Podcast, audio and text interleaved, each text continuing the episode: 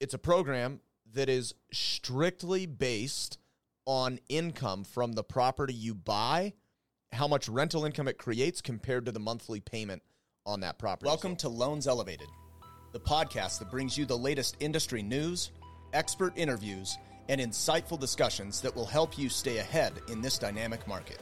I'm your host, Broch Lassig, and I've spent years in the trenches of the mortgage industry, helping individuals and businesses navigate the complex landscape of real estate financing. I'm your co host, TJ Heidenreich, and together we'll cover a wide range of topics from business strategies that skyrocket your success to mindset and motivation that fuel your growth. Okay, welcome back to the show this week. Uh, we're talking about a cool program that has been something we've been working on and doing for, I don't know, a couple of years now, but it's really hitting the mainstream and gaining a lot of attention. And this is a DSCR or investor cash flow loan. There's a bunch of different words for it, uh, but DSCR basically stands for debt service coverage ratio. So it's a program that is strictly based on income from the property you buy how much rental income it creates compared to the monthly payment on that property. So, really cool program. Simple qualifications as long as you have the down payment, but yep. we're excited to go into details. Yeah. So, I mean, basically, the program, we don't take into consideration your personal income. That does not matter, your debt to income ratio. It is strictly the property's income that it's going to produce, whether that is for short term or long term rental, which we'll talk about. It's pretty rare, um, versus the actual payment on that property. Mm-hmm. And there are some significant differences. Uh, just to put a plug in for our program in, in particular, because there's programs like this with many lenders around the country. Um, ours is very unique for a few reasons. One, it is done in house by Cross Country Mortgage. So this is not done by a third party company uh, mm-hmm. where guidelines can constantly change. And I mean, our guidelines change sometimes, but we've never seen them get worse. They only get better they expand qualifications, they get easier, so on and so forth. Um, there are a lot of these types of programs that are offered as available, but oftentimes they're very challenging to get qualified for. So I think that's one thing. But then uh, one example of that, which we're going to dive into how you calculate this, but we can go as low as a 0.75% uh, or a 0.75 debt service coverage ratio, which mm-hmm. is that's a big deal. Most uh, lots of companies are over one as a as a mandatory requirement on any type. And like TJ said, lots of companies don't allow you to use nightly rental income to qualify. So, yeah. Um, so you, you were talking about the ratio. What is the ratio yeah. on a DSCR loan? So I recently uh, was explaining this to a client uh, this week, and so I figured I would just pull up the explanation I gave them. So uh, basically, it is the the rent the, the gross rent you collect divided by the mortgage payment equals a number. That number is the DSCR, the debt service coverage ratio. So an example is say you had 5000 in gross rents and you had a mortgage payment of 4500. 5000 divided by 4500 equals 1.11 DSCR. So, like I said, the, the minimum on our program, on the standard program, is 0.75. So that property easily qualifies. Now, on the uh, on the option that allows nightly rental, the minimum is 1.0. So you got to be cautious. There are some differences here, mm-hmm.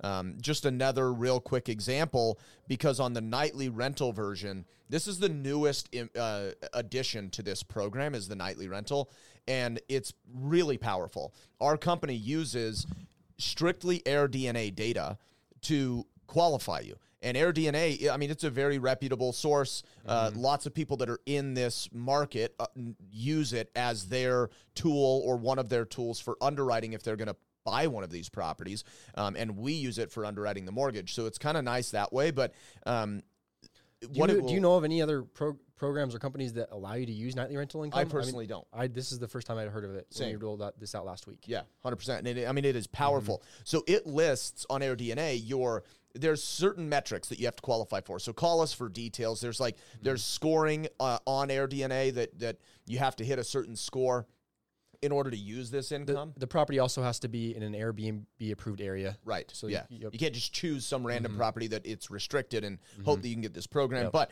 uh, another example. Say AirDNA reported uh, gross annual income expectations of 150,000. Now it's rarely it, I've never seen it be an exact figure. It's always some very specific number, but for sake of this calculation, 150,000 in annual income from AirDNA on the air on the uh, nightly rental option with the AirDNA or Airbnb VRBO type setup, you have to take a 20% uh, expense factor out of the out of the rent. So basically, you take 150 grand times that by 80% is 120,000.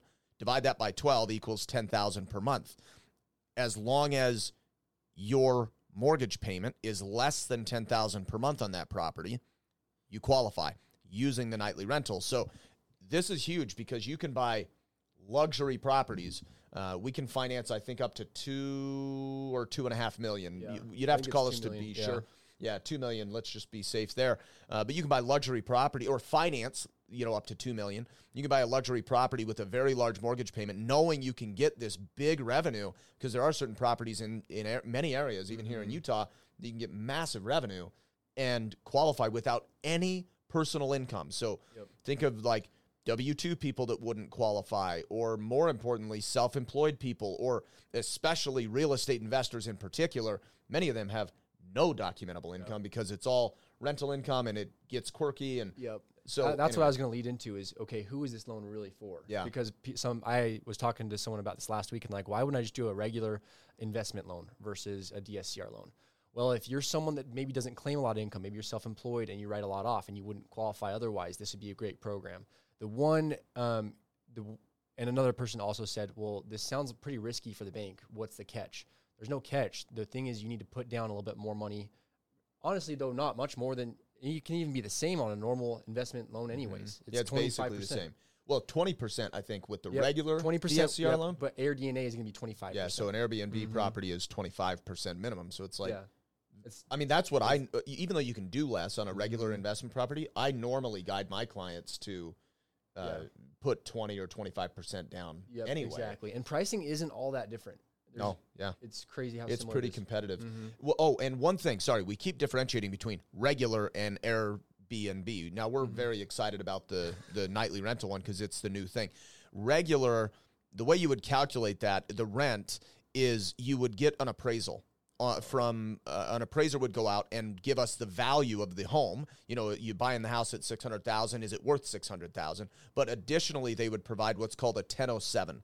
And the 1007 is a rent comparable. So they would go find rental properties nearby the property you're buying and assess how much are they collecting in, in rent. And then they would give us an appraiser's estimate or determination on what the monthly rent should be. And that's what we use on a non nightly rental version. Uh, on the nightly rental version, like we said, we use AirDNA to justify what the rent costs. Yeah, and I heard from an appraiser earlier this week as well on this, and they also t- if the c- property is already being rented out before, if you can get a copy of that lease agreement and give it to the appraiser, they will take that into consideration when they're doing their 1007. Mm, that's really good. Uh-huh. One important uh, thing that you bring that up. Now, this is pretty unlikely to be a problem on the nightly rental version of this program, uh, and it makes a lot of sense. But it the property must be vacant when you Oh, acquire it, yes. and that program is only eligible for purchases, not refinance. Uh, the reason for both of these things is if it's occupied, clearly it's not a nightly rental property. There's a tenant in there, a long-term tenant. So that that has to be vetted out. But then number two, uh, the reason that program in particular is only eligible for purchases is because if if you've owned the property and you've claimed this nightly rental income, you have it on taxes. When you have taxes, we no longer need to use a program like this. We can just use regular Fannie Mae or Freddie Mac, just regular programs because you have the income documented. So this is for the acquisition, allowing you to buy these properties without having to hit you for the whole payment. Because prior to this program, you wanted to buy an, a nightly rental.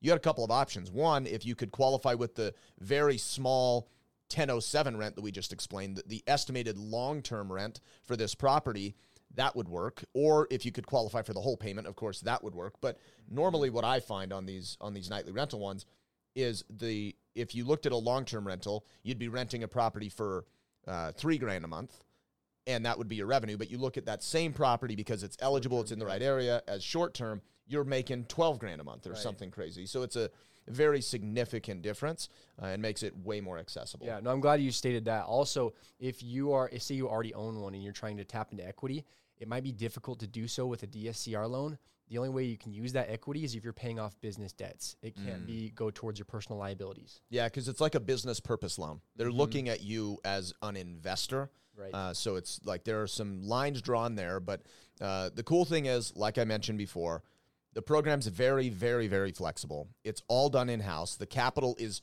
cross country mortgages capital. So there's not a third party.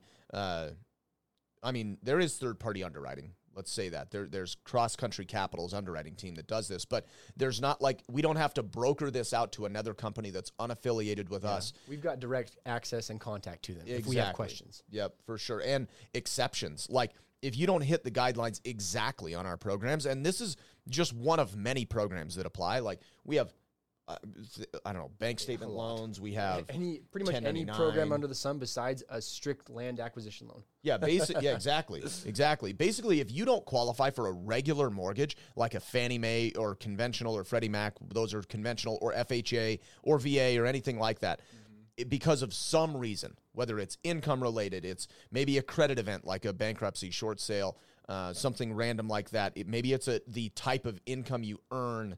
Uh, it's just quirky and doesn't quite meet regular uh, what's called agency guidelines or conventional or FHA or VA guidelines, uh, USDA, so on and so forth. Th- We have a program that will apply. That's what this DSCR program. That's kind of the umbrella it's under, uh, and we have so many. But the cool thing is, it's all in house, like Yep. direct access. We can get tons of exceptions. That's where I was going with this. I lost my train of thought, but we can get exceptions for. I've never had one declined. No. I, I haven't either. Or if or if they don't fit in this box, we have the we have underwriters on sta- uh, that are basically, hey, it doesn't fit in this box. However, it fits in this box. Let's go this way. Yep. Yep. So Yeah. the team is here to help. Mm-hmm. Yeah, that I think that's maybe the most important thing. Which Mm-hmm. us as industry pros, we recognize this just intuitively because Mm-hmm. they're if you're if you're brokering a loan, they they aren't quite as motivated to be sure the deal gets done and you perform. Mm-hmm. Here we are because it's our brand, it's our success, it's Mm-hmm. our reputation, and we're all at the same company, right? So Mm-hmm. we we share in the success of like our branch. Corporate shares in the success of our branch, and and these underwriters share in the success of our branch and all the branches around the country. So, um, having that kind of like just let's get a deal to work mentality is really important and and they're flexible because of that which is rare you do not find that in i mean honestly a lot of this these types of options have dried up in the market and we've just dramatically expanded ours over the past the couple of years share. which is cool Yeah.